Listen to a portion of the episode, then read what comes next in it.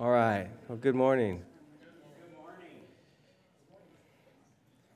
I was trying to look back in the archives of RCC, and when is the last time we sang two hymns in a row in this church? Alex, Alex, do you remember ever do? Have we ever done that? First, first time ever. Okay. So be praying for uh, Mitch and Ashley. They've got sickness through their house again, and so uh, you know I get the I get I get that great phone call. Whenever one of my staff members calls me, I'm like, I have to brace myself. Usually, I sit down, like, okay, what am I doing this week? Okay, all right. Um, and so sit down and just pray and ask. And then a few of you had commented about last week's worship time, about some of the older songs, and and um, man, God's anointing is still in those songs. Just like they're in these new songs. I'm listening to this new song right now, and I'm not going to play it for you this morning because it's nine minutes long. Um, it's fantastic. It just talks about the, man, where am I at? And God, the chorus of that song, this is the, I'll just say it real quick. It says this Offend my mind so I will know you more, is the chorus of this song. Because the way we naturally think is not the way God thinks. And so he's asking, he's praying, God, would you come in and like interrupt my life? You know, stop me and so I can know you more. Stop me from going down this way so I can know you more. So some of those hymns are just such a great reminder of who our God is. He is great. And how often do we get to say thou and thee and shall and all those words? Unless you're watching Poldark or something like that. Okay. Anyways. Anybody know that reference, Poldark? Okay, a few, a few of you. Okay. Oh, Jody out in the hall. Jody's hiding in the hall. She even knows about Poldark. Okay. Anyways, I'm not endorsing that show, but I'd have watched it. It's uh, interesting. Hey, we are in the midst of 21 days of fasting and prayer. We have joined Foursquare. We are a Foursquare church. If you are here and you didn't know what kind of church we are, hey, what denomination is RCC? We're a Foursquare church. So we believe in the four basic doctrines of the Bible that Jesus is Savior, He's the baptized with the Holy Spirit, He's our healer, and He's coming back. He's the soon coming King. And so the 21 days, they, they've kind of re- started refocusing us like, hey, who is our God? Who is Jesus? I pulled it up on my phone this morning, we're on day um, 14 today. But I just want to remind us of the, I'm giving you all kinds of lists this morning. But here's a list. Here's 13 days, actually 14 days, because we're on day 14. That Jesus is God, that Jesus is Lord. Jesus is the Creator, He is our Savior. Jesus made us alive. We are forgiven in Jesus. We have unity as His church in Jesus. Jesus is our healer. He is a miracle worker. He is a deliverer. He's the baptizer of the Holy, with the Holy Spirit. We can abide in Jesus. We can just, just know that we are His. That Jesus is the soon coming King. As far as I'm concerned, sooner the better. Okay? And then today's is Jesus is our present and our future hope. And I read that this morning. I'm like, that is exactly what we're going to be talking about this morning because today we're going to be talking about empty hope. But when we follow Jesus, He's full of hope. He is our hope. He's our hope in the present. He was our hope yesterday. For those of us that walk with Him and know Him, He was our hope yesterday. But He's also our hope right now in the present, and He's going to be our hope tomorrow. And that gives us assurance to know that He is with us. And so we're just refocusing 21 days, kind of a refocusing, remembering who Jesus is. We're fa- fasting, we're praying, we're asking God to bring breakthrough. And I don't know specifically what you're praying for, but keep praying. Keep fasting. Keep asking God. It's interesting when Jesus introduces the whole concept of prayer. And then he says, hey, we can be like that one who constantly knocks on the door. And it, he actually says it's annoying. But he says we can do that as his kids. We can be that. And then he will open the door and he'll answer. It's interesting to me because I don't want to be annoying. I am annoying, but I don't want to be annoying. And so that's where we're at. The other list I want to talk about this morning a little bit is as we are going in, as we're going through First Peter, there's almost two contrasts. First or Second Peter, Second Peter chapter one is all these promises and reminders of who our God is and who we are in Him. Then chapter two, which we're going to be back in today, yay, it's just warnings and reminders to us what we're supposed to be looking for and who we're not supposed to follow, who we're not supposed to be like. Let's focus on chapter one for just a moment. And I've said this the last several weeks. I don't think we can be reminded. We just need to be reminded more and more that we have, if we're followers of Jesus, we have a faith that is precious. There's nothing else like a relationship with Jesus that grace and peace is ours in abundance, that we have been given everything that we need in this life. Everything that we need. You notice that Peter doesn't say that we have been given everything that we want in this life. No, he says we've been given everything by the grace of God. We've been given everything that we need in this life. He has called us, He has chosen us by His own glory, and goodness. We have been given great and precious promises so we can be part of what God is doing in this world, in His world. And the fact that we have this precious, amazing faith, now accessorize it, is what he says. You have this amazing faith, so now to that faith, add goodness. To that faith, add faithfulness knowledge, self control, perseverance, godliness, mercy, and love.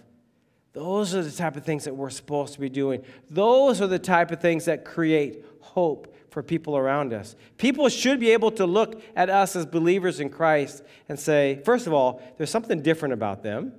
Second of all, is I want what they have. I remember going to a concert years and years ago.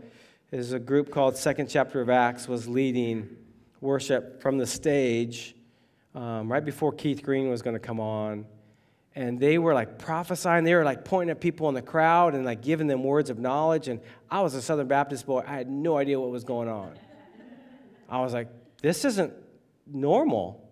It wasn't normal in my world, but that I believe is, is normal in God's world. And I remember sitting there thinking, I don't really agree with this. I don't really understand what this is. But I want that. I want that. So when people look at us, they shouldn't be able to look at us with empty hope. They should be look at look at us like they have hope. I want what they have. That's the reminders in 1 Peter. And in the midst of all the stuff that we're going to talk about in 2 Peter that we've already talked about, I just want to remind us that God knows how to rescue the godly. That if, as we're seeking Him, as that we are pressing in to Him, that God knows, even in the midst of trial, even in the midst of the hardest times. And I look around this room and we've been through it. I'm going to throw myself in that. We have been through it. But God has been through it with us. He knows how to rescue, He knows how to walk with those who follow Him. So, what have we learned as we turn our, to our Bibles to 2 Peter chapter 2? If you need a Bible this morning, raise your hand. Um, we have our amazing hostess back there, Annie. She's going to juggle. Oh, juggle Bibles? No, she's not. So, raise your hand if you need a Bible. We're on page 1052 in the church black Bibles. Anybody else need one? I think we need one up here. Okay. Some of you have your Bibles on your phone.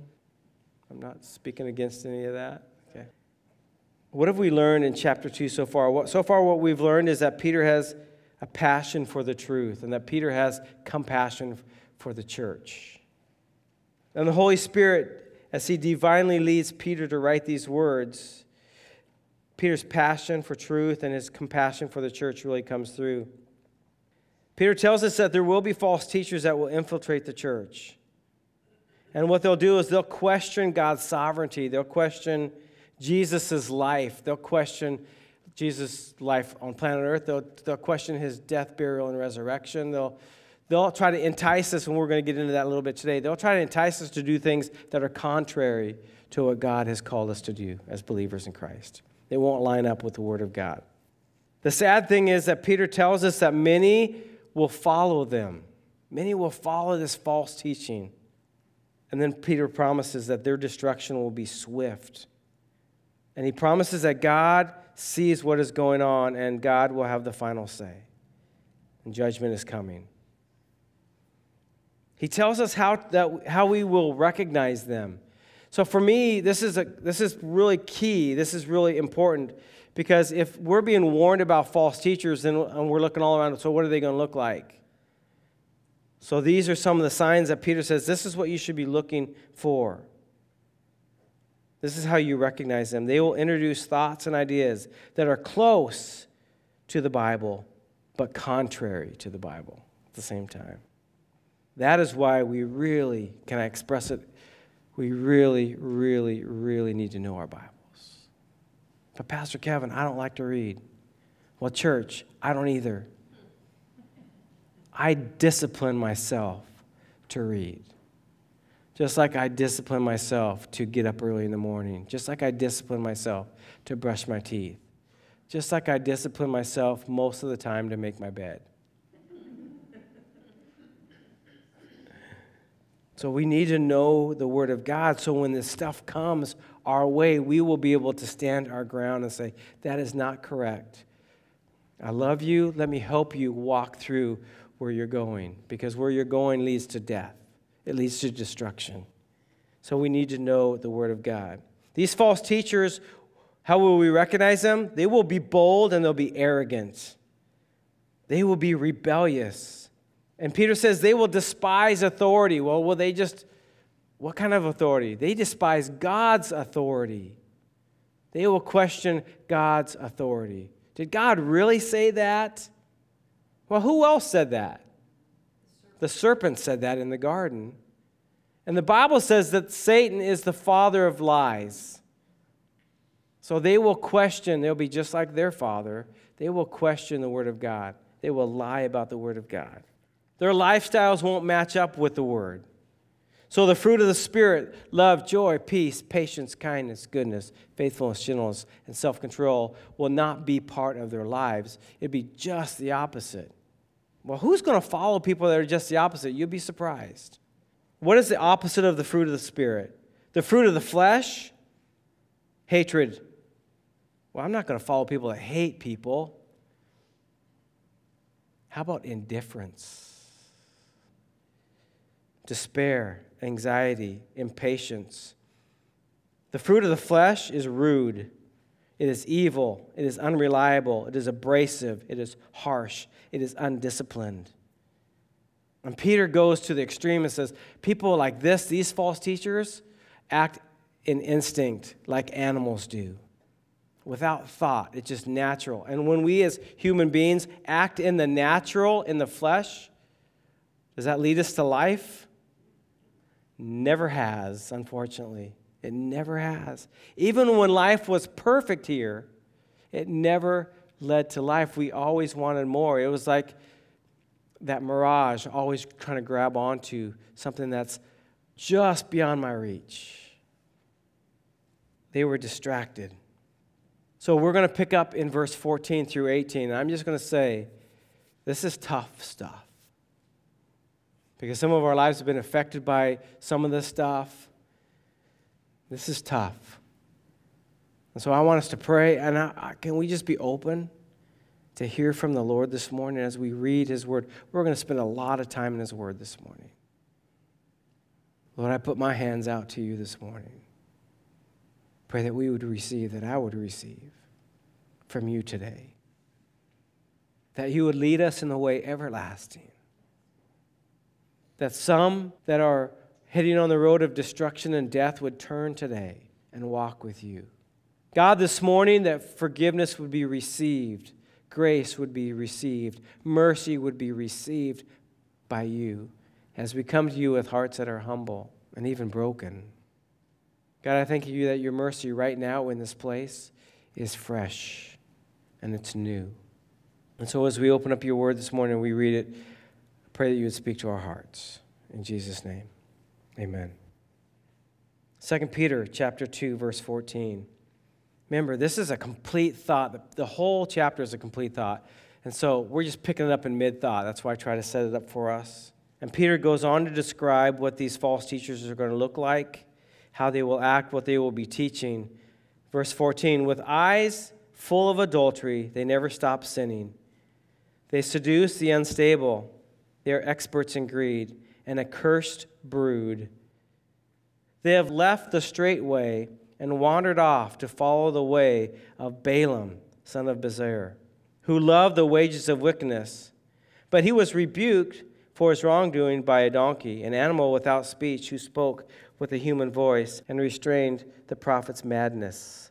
These people are springs without water and mist driven by a storm. Blackest darkness is reserved for them. For they mouth empty, boastful words by appealing to the lustful desires of the flesh. They entice people who are just escaping those who live in error. All right, deep breath. This is heavy stuff. But in the midst of the heavy, I just have to say, I'm a, I get distracted. Anybody else get distracted? You see the squirrel, squirrel. You know, you got a deep conversation with somebody, and there's something going on in the background. You're like, I'm really interested in that squirrel on my fence post right now. And it doesn't make any sense. So as I'm reading this like heavy, deep stuff, Peter talks about a donkey talking. Now, I want to say, how do I do this without pointing you out? Okay, don't do it. Just don't raise your hand. But maybe some of you this morning, you showed up at church and you had no idea, like no idea, that there's a donkey in the Bible that actually talks. I mean, like a real life Shrek moment. Seriously. And so now every time I hear that story, some of you don't know what Shrek is. Shrek is a cartoon. It's, a, it's actually an animated movie. It's like, there's like three of them. Oh, there's four of them. And the voice of the donkey in Shrek is Eddie Murphy, which is like perfect. He's the perfect donkey. Um, I'm not speaking King James. I'm just, I'm, okay. He's this perfect donkey, all right? I mean, how many of us did, like, we didn't know that in the Bible? I remember I had just been saved. Um, I think I'd been saved for about two years. And I really didn't read my Bible much. I was saved when I was about 14. I read my Bible a little bit. I went to Sunday school. Then I went to church. Then I came back Sunday night for church. Then I went to Wednesday night church. So I went to church a lot, um, heard the Word of God a lot, but I didn't really read it for myself a lot. And there's not very many pastors that preach out of the Old Testament in some cases and, and pull out some of those stories. And so I remember I was at my friend Roy Stoneker's, and I don't know if he's watching this morning. He's in Texas nowadays. And they had sit, they would sit down every every morning for family devotions. I'd never seen that before. And I'm like, okay, this is interesting because I'd spent the night. So um, just the night before, we're like hanging out in the living room. We're, we're just talking about our relationship with God. Roy and I, we're just totally on fire for Jesus. And we're like having a conversation. We're like praying together out loud with our eyes open. We're like, man, do you realize? And we, I remember having this conversation. Do you realize that God sees us right now on your living room floor? And we like, and we just started laughing, and then we like waved to God. We're in our sleeping bags, like, you know, like, oh, all right, you see us, you recognize us. And I remember the next day we get up, we're having breakfast, and um, Lee Stoneker, uh, Leroy's dad, um, opens up the Bible and he reads out of Numbers. And he starts reading the story about a donkey that starts talking. And I was like, my Cheerios like exploded in my bowl. I was like, I could not at first I was like, What Bible are you reading? I've never even heard of that. We're going to get to it. I, I just said, I'm, I was distracted by the donkey this morning. We're going to get to the whole. So, why is Peter bringing in this Balaam guy into this? When he's talking about false teachers, why is Balaam there? But first of all, Peter says in verse 14, their eyes are full of adultery. Now, is Peter talking about marital adultery here? Yeah, I think he is. But I also think he's talking about spiritual adultery as well. And what does spiritual adultery look like?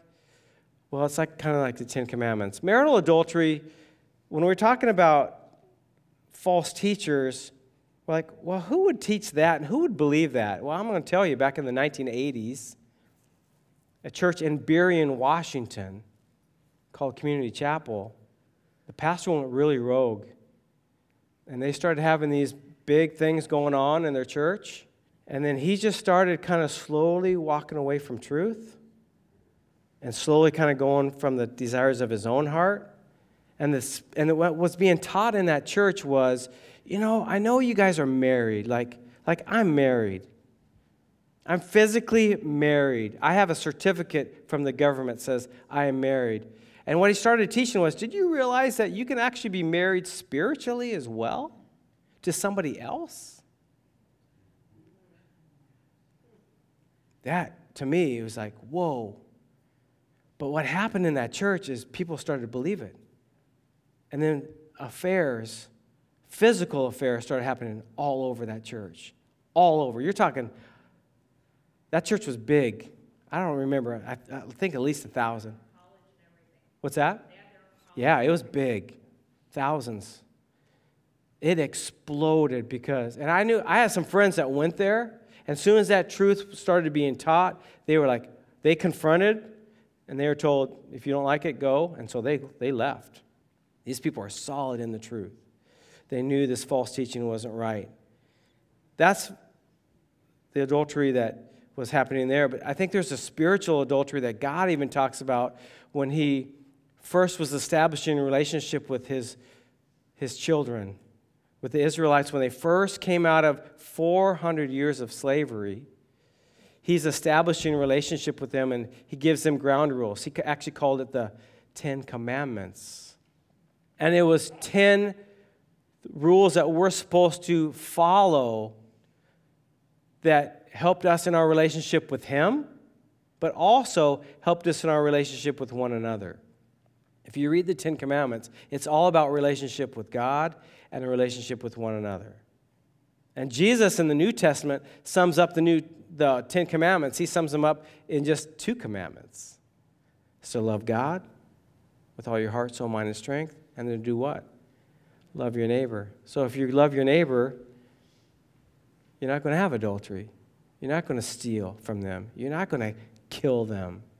You're not going to want what they have. All those things. I was going to read the Ten Commandments. When's the last time we read the Ten Commandments? Okay, let's turn there. Okay? Exodus chapter 20.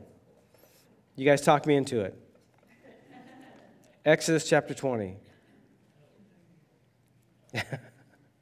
Didn't have to try too hard, did you, Tim? Exodus chapter 20, verses 1. Verse 1.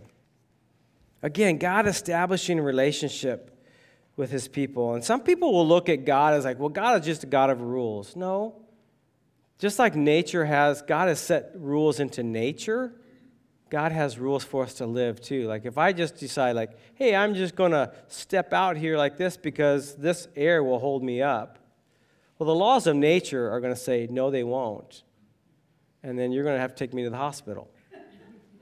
Okay? And so God is a God of order. God is a God who loves us so much that he gives us boundaries to walk in. And so here's the boundaries. This is what God spoke to his people I am the Lord your God who brought you out of Egypt and out of the land of slavery. You shall have no other gods before me. And so, what happens? So, when we do, when we put other things in front of Jesus, what do we do? We are putting them, we're elevating those things as God and putting Him down. And what does God say? No. Nothing should be above me. Nothing should be above me. If you're in a married relationship, your relationship with Jesus is the most important thing. I'm just going to say that again. In your marriage relationship, your relationship with Jesus is the most important thing. Well, I thought I'm supposed to love my wife, is what the word says. Yes, I am. I'm supposed to love my wife like Jesus loved his church. And how did Jesus love his church? He died for his church. But what am I supposed to do first? I am supposed to love God first. Because if everything else, if everything else around us shakes and is, falls off, it's just going to be you and Jesus. Trust me, I've been there. When everything is taken away from you, it's just you and Jesus. And if you are not tight with Him and strong with Him, then you will be shaken and you will fall. And so God is saying, don't put anything else above me. Because I want you to be strong. I want you to know who I am. That I am the God who has you. I am the God who has rescued you. I am the God who saw you for all those years. And when your hearts were ready and you cried out to me, I listened and I brought a deliverer to you. Have no other gods before me. You shall not make for yourself an image in the form of anything in heaven above, or on earth beneath, or in the waters below. You shall not bow down to them or worship them. For I, the Lord your God, am a jealous God, punishing the children for the sin of the parents to the third and fourth generation of those who hate me. Man, we might read that and say, God, why is it the kids' fault? And sometimes these are hard passages to read, but I wanted to look at verse 6 yeah, there might be there might be some residual from our if I make these bad decisions in my life and I'm walk I'm walking away from Jesus, will my children suffer for that? Yes, they will. It wasn't their fault that they suffer from, they will suffer because of the decisions that I made. And what happens is I lay that foundation for them, and then when they grow up, they continue to make those bad decisions and even worse. And so that keeps trickling down onto our children. But verse 6, what is, what is the promise here? But God says, I show love to a thousand generations. From three to four generations. For those of us that walk with Him, I show love to a thousand generations. For those who love me and keep my commandments. If we've decided to walk down there, is, can I turn around? if I've already started going this bad direction, can I turn around? Absolutely. That invitation to walk with God is open anytime. Anytime we can come back to Him. We can raise a hallelujah anytime, no matter what we're going through. Forgiveness and grace is always ours, and mercy is always ours for those who follow him, and I'm just going to say also for those who don't follow him. Maybe you've never decided to follow Jesus before, but now you say, I, I need him now. Then grace and forgiveness and mercy is yours in him, and he will forgive you of walking down that path to a thousand generations. Now you're a chain breaker. Now you don't have to, now you're children, because now you're making decisions to follow Jesus. Now that will trickle down onto your children. They will see it. They will want it. Maybe not right away, especially from about 11 to about 18. They'll see it though. 30. Lord help us. 30. You shall not misuse the name of the Lord your God, for the Lord will not hold anyone guiltless for misusing his name. Talking about Poldark here just for a second. I'm just going to go off here for a second. Why is it when we hit our, hit our thumb, see it? Yeah. That we want to curse God, not me. Just make the record clear. Um, and so the thing about Dog, what I loved about that show is when they would get frustrated or they didn't just yell out the name Jesus. What name did they yell out? They named out the name Judas. When they got frustrated or angry at something or, or be astonished by something, they would just say, Judas. Well, that makes sense because Judas was not a good guy. Jesus wasn't, isn't amazing. Anyways, six days you shall labor and do all, do all your work. But on the seventh day is the Sabbath. Man, we could just keep reading all these. These are relationship guidelines that God has given us. Read them this week, would you? They used to be posted in our classrooms, um, they're not anymore but read him this week. So Peter is talking to us. Let's jump back to Peter. And he's telling us what we're supposed to be looking for in these, in these false teachers. And he says they never stop sinning. They, They seduce the unstable. That's what the NIV says. I'm just, just inter- I'm always interested what is because the original New Testament isn't wasn't created, wasn't written in English. Okay? To the astonishment of most Americans. Believe it or not, okay? There are other languages in the world. And it was written in Greek, and so in Greek it's a hard language to translate into English because there's so it's such a colorful language. So what are some of the other translations? What what do they say? NIV says they seduce the unstable. They eh, eh, New Living Translation, they lure unstable people to sin. English Standard Version says they entice unsteady souls. And the Message Bible says, seducing every vulnerable soul they come upon. These are wicked people and what does the Bible say? I like good movies. I like, and here's a good movie for me. Um, starts off happy. There's usually a bad guy. Never a bad girl. You notice that? It's always a bad guy. Anyways. Um, but then the bad guy gets his, whatever that might be. And then the good, and then it ends happy. That's my favorite type of movie. I guess I'm Hallmark, but I guess it's kind of like I don't even think Hallmark even has bad people in it, anyways. Um, but I watch, I watch stuff like this happen. Like, God, when are you going to do something? But this is what the Bible says. When Jesus was talking to his disciples and he was talking about his very own, the precious, the vulnerable, he was actually talking about kids. And he invited the kids, let the children come to me, which was, rabbis did not do that. Okay, I just want you to know that was super unique about Jesus. Um, kids were a bother to rabbis. But Jesus said, Come, let the kids. And then he looks at them. They're all like surround him. And if you're like a kid, I know when I'm around my grandkids, they just like, like lean up against me. I mean, like, hey, come over here. And instead of like just stand by me, they'll just stand like and just like be touching me. The other day I was sitting there and um, one of my grandsons, he was he just sat next to me and he just like leaned against me. And he was just sitting there, just leaning against me. His name is Liam. He was just leaning against me. And Jesus said, That's the way I want you to be. He, didn't, he said, You need to be like kids. And what he means by that is you need to have faith like them, you need to be vulnerable like them. And Jesus in Matthew chapter or Mark chapter 7 says, Actually, it's actually it is Matthew, Matthew 18. I'm skipping all around here, church. Matthew 18 says, If anyone causes one of these little ones to stumble, right? Those who believe in me, if they cause them to stumble, it would be better. So, what's going to happen if we um, cause God's children to stumble? Remember, he's talking about like false teachers here. It would be better for them to have a large millstone hung around their neck and to be drowned in the depths of the sea. This is Jesus talking, the loving Jesus talking. That for the false teachers that lead his children astray, it would be better off that they be tied up and drowned because what is waiting for them is even worse.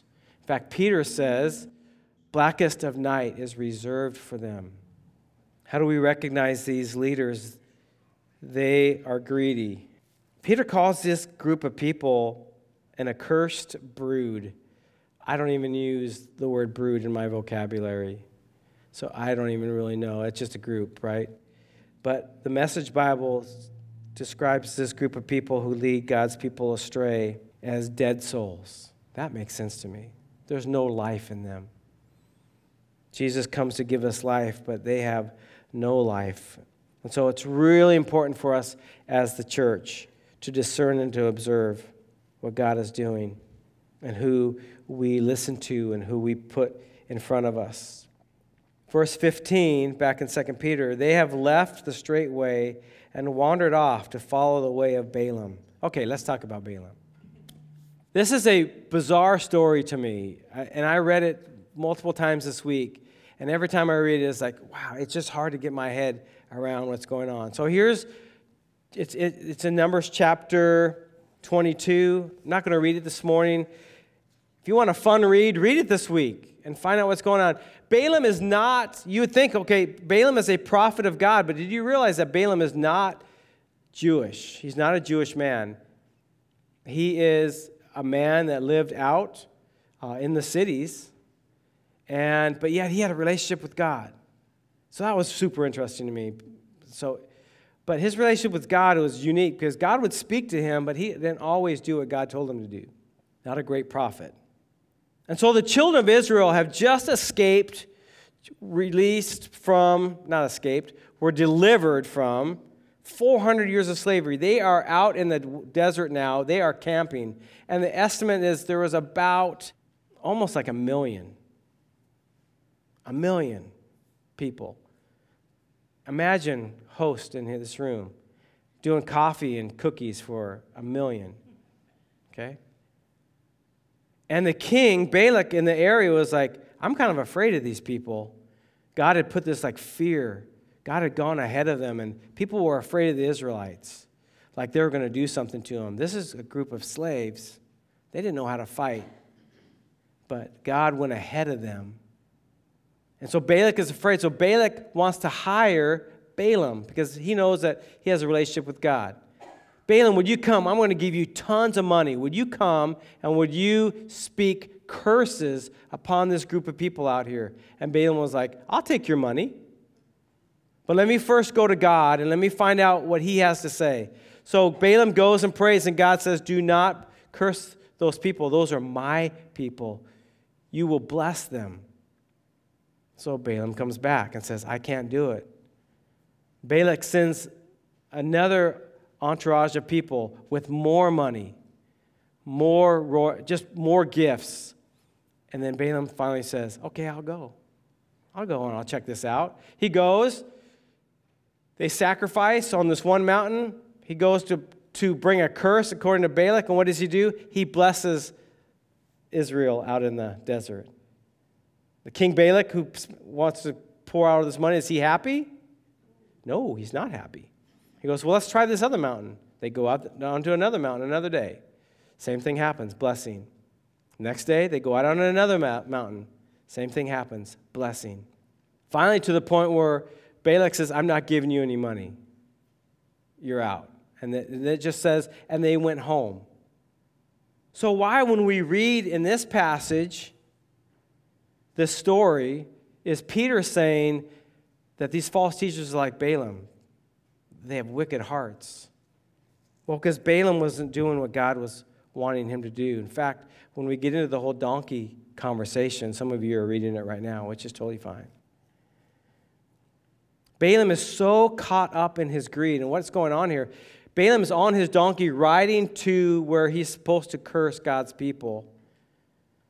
And God puts an angel in the pathway with a flaming sword, like swooping it around, like, you're not getting through here. Balaam is so blind in his greed, Balaam doesn't even see it. But guess who sees it? The donkey sees it. And so the donkey, like, starts bucking around a little bit. If you've ever been on a bucking horse, it's not comfortable. Okay? And Balaam starts getting mad. And Balaam hits the donkey. And he starts talking to this donkey. And then the donkey continues. He's try, trying to kick, spur the donkey to go forward. The donkey's not moving. The donkey goes through and it kind of rubs up against this area, this post or whatever. And Balaam's ankle gets kind of twisted. Now he's really mad. So now he's really hitting on this donkey. And so finally the donkey just turns and says, Why are you hitting me? Read it. And Balaam's, Balaam is so caught up in his own greed, and he just sees the dollar signs he has a full blown conversation with this donkey. Well, I don't want you, you know, and they just have this conversation. And then, then it says the Lord opens Balaam's eyes and he sees and then he repents. And again, I read in, in Peter here, and so why is Peter? Because if you read the story Balaam, it seems like he did the right thing. Yeah, he shouldn't have gone. It says the Lord was angry with him, but it says he did repent after the angel thing. And so why is he called wicked because, remember, we look at the full Bible, not just parts of the Bible. Because when Jesus appears to John in Revelation, and he's talking to the seven churches, remember, Jesus gives a message to the seven stars, the seven light posts, the seven churches in that area. He's talking about per- Pergamum, and I'm just going to read it to you if I can find it in my notes. And this is Jesus talking to the church, to one of the churches. There are some among you who hold to the teaching of Balaam. Ah, so Balaam shows up again. So he's in Numbers, he's in Peter, he's actually also in Jude, and now he's in Revelation. Who taught Balak, the king, to entice the Israelites to sin. Okay, so remember, he couldn't curse. Remember, God told him, You cannot curse these. So then, how did Balaam collect his money? So, this is what Balaam did. He told and taught Balak, the king, how to entice the Israelites to sin. So they would eat food sacrificed to idols and, and to commit sexual immorality. So, what Balaam did was okay, I can't curse these guys, but I still want your money. And so, let me just tell you the way you're going to get to God's people is you're going to get them, you're going to introduce idolatry to them. Introduce them to your gods, the things that bring you fulfillment that they've never seen. Remember, they've been in slavery for 400 years. They're about as vulnerable as they come. Introduce them, and then also then introduce them through that into immorality. That's how you're going to get to God's people. That's why Balaam is condemned here with the false teachers. They're going to introduce you to ideas and things that are contrary to the Word of God. It's going to sound close, and somehow people are going to follow them because they're going to somehow, again, maintain some type of spiritual spirituality, and people are going to follow. But if we really discern and look at people's lives that are doing that, you're going to look and see like their lives do not line up with the Word of God. I cannot follow somebody like that. I can't even listen to what's coming out of their mouths because it will lead me to a life of death and destruction.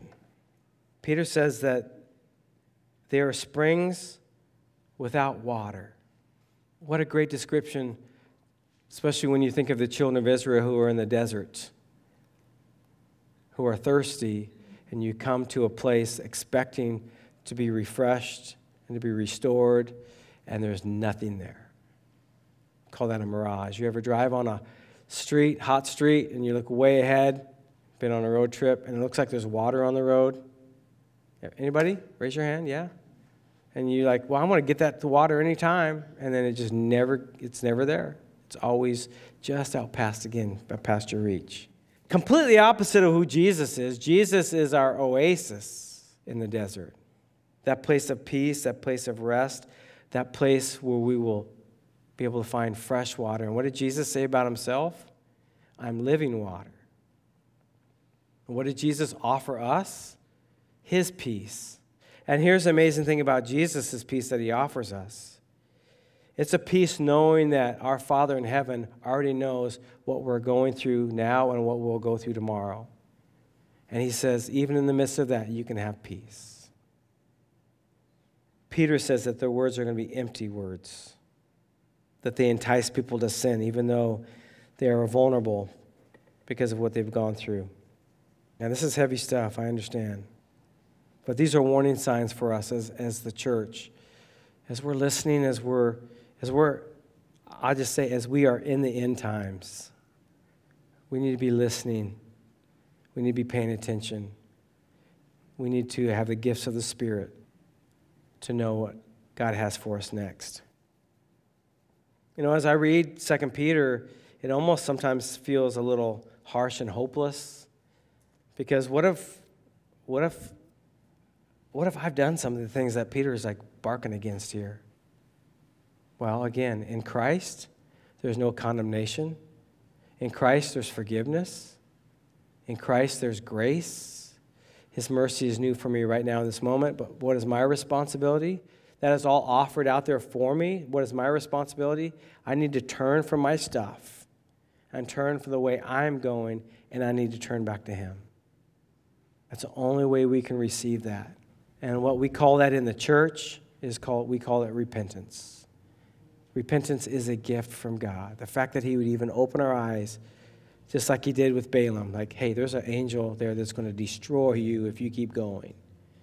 So maybe God is opening our eyes this morning like, hey, there's things ahead of you if you continue on this path that will destroy you if you keep going this direction. So you need to turn around and you need to follow Jesus again. Jesus talking to the church of Ephesus in, in Revelation chapter 2, he tells them, You know, you're doing some pretty amazing things, some good things actually. But I have one thing against you you have lost your first love.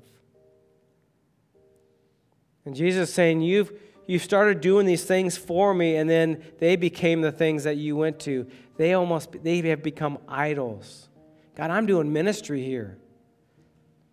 And sometimes our ministry becomes our idol because it's, it, we have that ministry define us. We have what we do define us. And that was never meant to be. God is our definer. And the encouragement to us was this you need to stop focusing so much. He didn't say stop doing those good things, but he said don't make those things your focus. I'm still your focus. Remember, walk with me. Up here. What is that? One, two, three, eyes on me? When you're in kids' ministry? That's what Jesus is saying here. One, two, three, eyes on me. Look at me. Yeah, keep doing those things, but follow me because I might have you do those things, but I might have you do those things a little bit different because you're now now you're actually following me and you're not just staying here.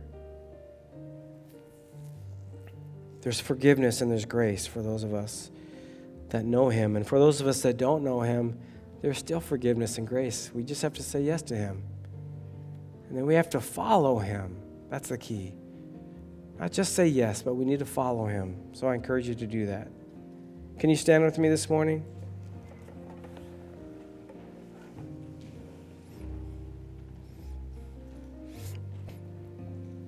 God, this morning I pray that we would follow you,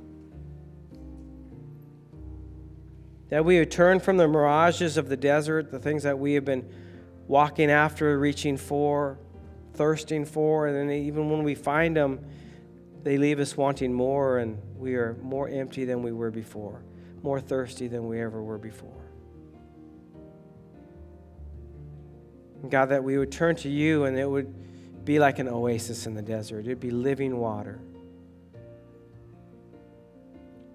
It'd be like your conversation with the woman at the well, and, and when you told her that, man, if you drink of this water, you'll never thirst again.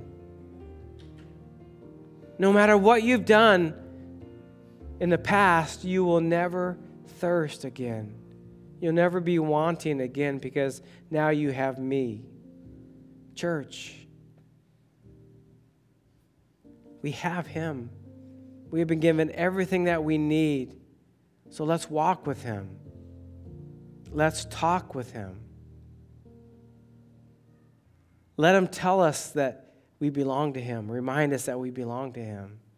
Let's experience that joy with Him. Let's hang out with Him and stay in those places. Help us to walk with you, Jesus. Lord, I thank you this morning that even in the midst of the difficult and the hard and the heavy, Lord, your word still speaks in amazing ways. And I, I pray that we would experience your grace this morning. Thank you that you open eyes of the blind and not just physically, but spiritually.